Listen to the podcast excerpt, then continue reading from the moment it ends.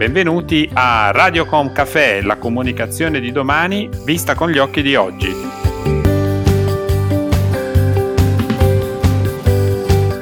Benvenuti a una nuova puntata di Radiocom Café, la comunicazione di domani vista con gli occhi di oggi.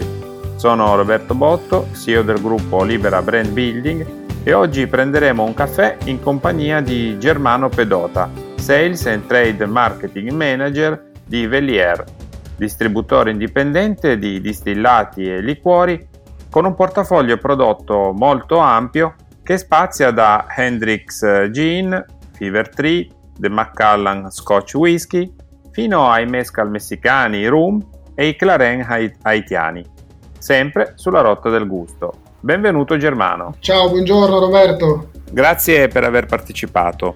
Oggi faremo un po' di riflessioni sul momento che stiamo vivendo come tutti abbiamo vissuto, nel corso di questi mesi di quarantena le abitudini sono profondamente cambiate.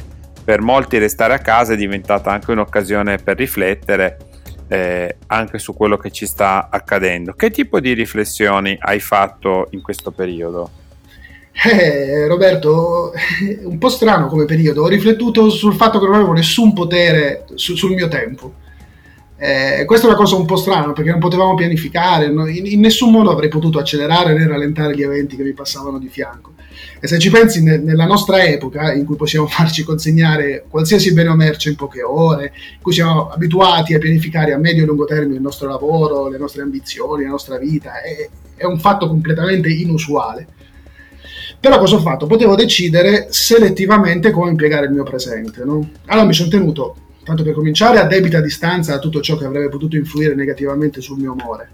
Non ho seguito volontariamente tutta una serie di approfondimenti sull'evoluzione della pandemia, mh, mm, eh, riflessioni un po' troppo eh, profonde sul tema, diciamo, e mi sono preparato sia mentalmente che fisicamente per, la, per affrontare la ripartenza con grande energia eh, e con grande piglio. Quindi mi sono dedicato alla lettura, seguito dei corsi di business eh, online della London University, molto interessanti, eh, e poi ho praticato yoga tutti i giorni, quindi diciamo che ho ritagliato il mio spazio vitale all'interno di questa immane tragedia. Tra gli ambiti connessi al food, il mercato degli alcolici ha avuto buoni riscontri nel corso del lockdown. Qual è il tuo punto di vista sull'andamento di questo settore nelle ultime settimane? Eh, Roberto, mi, mi, piacerebbe che fosse così, purtroppo mm, non è, non è, esattamente vero, ti spiego. Mm, L'Italia, come tutti i paesi mediterranei, ha una grandissima vocazione al consumo sociale fuori casa. Uh, quindi i due terzi dell'intero mercato degli spirits è legato all'on-premise e per i brand premium e super premium questa percentuale è ancora maggiore. Il lockdown totale, se ci pensi, ha, ha, di fatto bloccato tutte le attività di bar, ristoranti, hotel e di conseguenza il canale in grosso e di conseguenza quella parte dell'off-trade moderno, cioè cash and carry, che poi in qualche modo servono all'on-trade. I supermercati è vero che hanno segnato delle buone performance to cure, eh, ma scontano i limiti dell'assortimento. Quindi sui loro scaffali oggi è ancora complicato incontrare dei spirits di fascia premium o super premium, tranne che in alcune eccezioni. Molto bene l'e-commerce, che però partivano da una base ancora piccola. Quindi fare più 100 di uno vuol dire fare due, non è che abbiamo fatto 30. Eh, benissimo come trend, sono sicuro che rappresenti un mercato in forte espansione con grandi opportunità, però non è assolutamente paragonabile a quelle che sono le dimensioni dell'on trade purtroppo.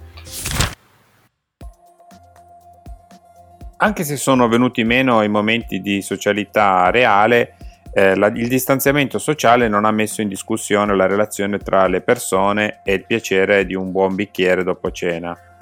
Con l'allentarsi delle restrizioni, ora siamo in fase 2, come pensi che evolveranno i comportamenti delle persone?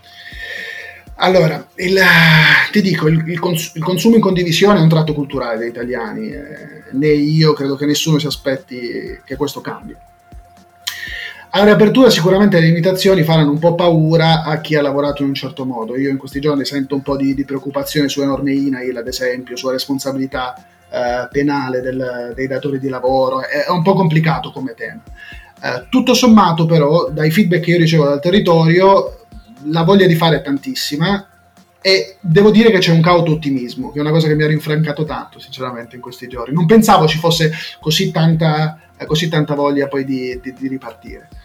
Eh, bisognerà cambiare punto di vista, bisognerà secondare un po' il desiderio dei consumatori. Se saranno impossibilitati a stare lungo, ad occupare la strada davanti al bar, bisognerà portare il servizio a casa nei luoghi dove sarà possibile consumare liberamente, con i propri amici, in condivisione, sempre con, eh, con lo stesso spirito.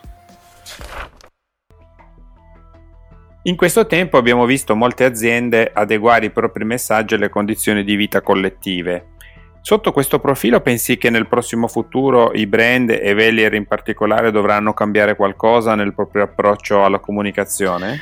Allora, la comunicazione intorno al mondo degli spirit solitamente eh, segue due strade che potrebbero anche essere parallele in certi casi, eh, e per cui si divide tra la comunicazione che si relaziona ai professionisti del settore, bartenders e retailers, e quella invece che parla al consumatore finale. Eh, devi pensare che gran parte dei, dei, dei, brand arrivano poi al consumatore finale solo attraverso il lavoro dei bartender.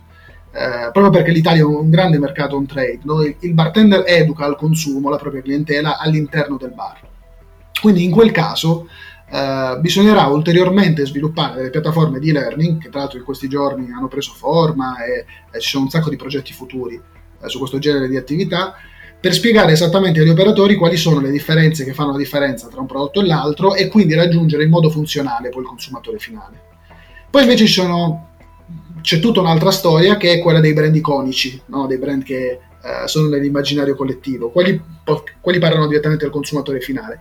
E ti dico che in alcuni casi non so perché ci sarà il ricorso al porto sicuro dell'effetto nostalgia nella, nella comunicazione.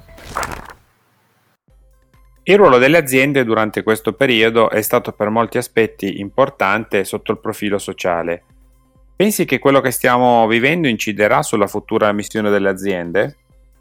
Ah, Roberto, spero che le aziende tornino al più presto a, a distillare la melassa, l'orzo maltato, i cereali e tutto quello che hanno sempre prodotto. Eh, è stato meraviglioso in questi giorni vedere come si sono spesi eh, con la produzione di Germani, con la conversione del, della propria attività, però veramente spero che si torni al più presto a produrre rum, gin, vodka eh, e tutto quello che abbiamo sempre visto uscire dalle distillerie, perché vorrà dire che davvero questa brutta storia alle spalle.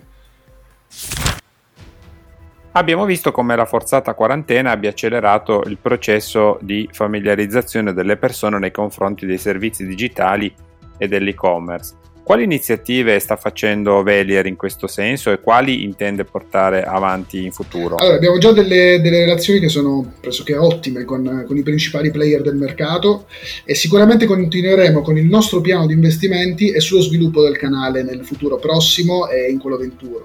Il vantaggio del mercato digitale è che si apre ad infinite azioni di consumer e di trade marketing e fornisce un feedback che è immediato e continuo sul comportamento del consumatore. Germano, ti ringrazio davvero per questo intervento, eh, sono emersi degli spunti davvero molto interessanti che lo saranno, sono certo, anche per i nostri ascoltatori. Grazie mille Roberto, grazie per l'opportunità.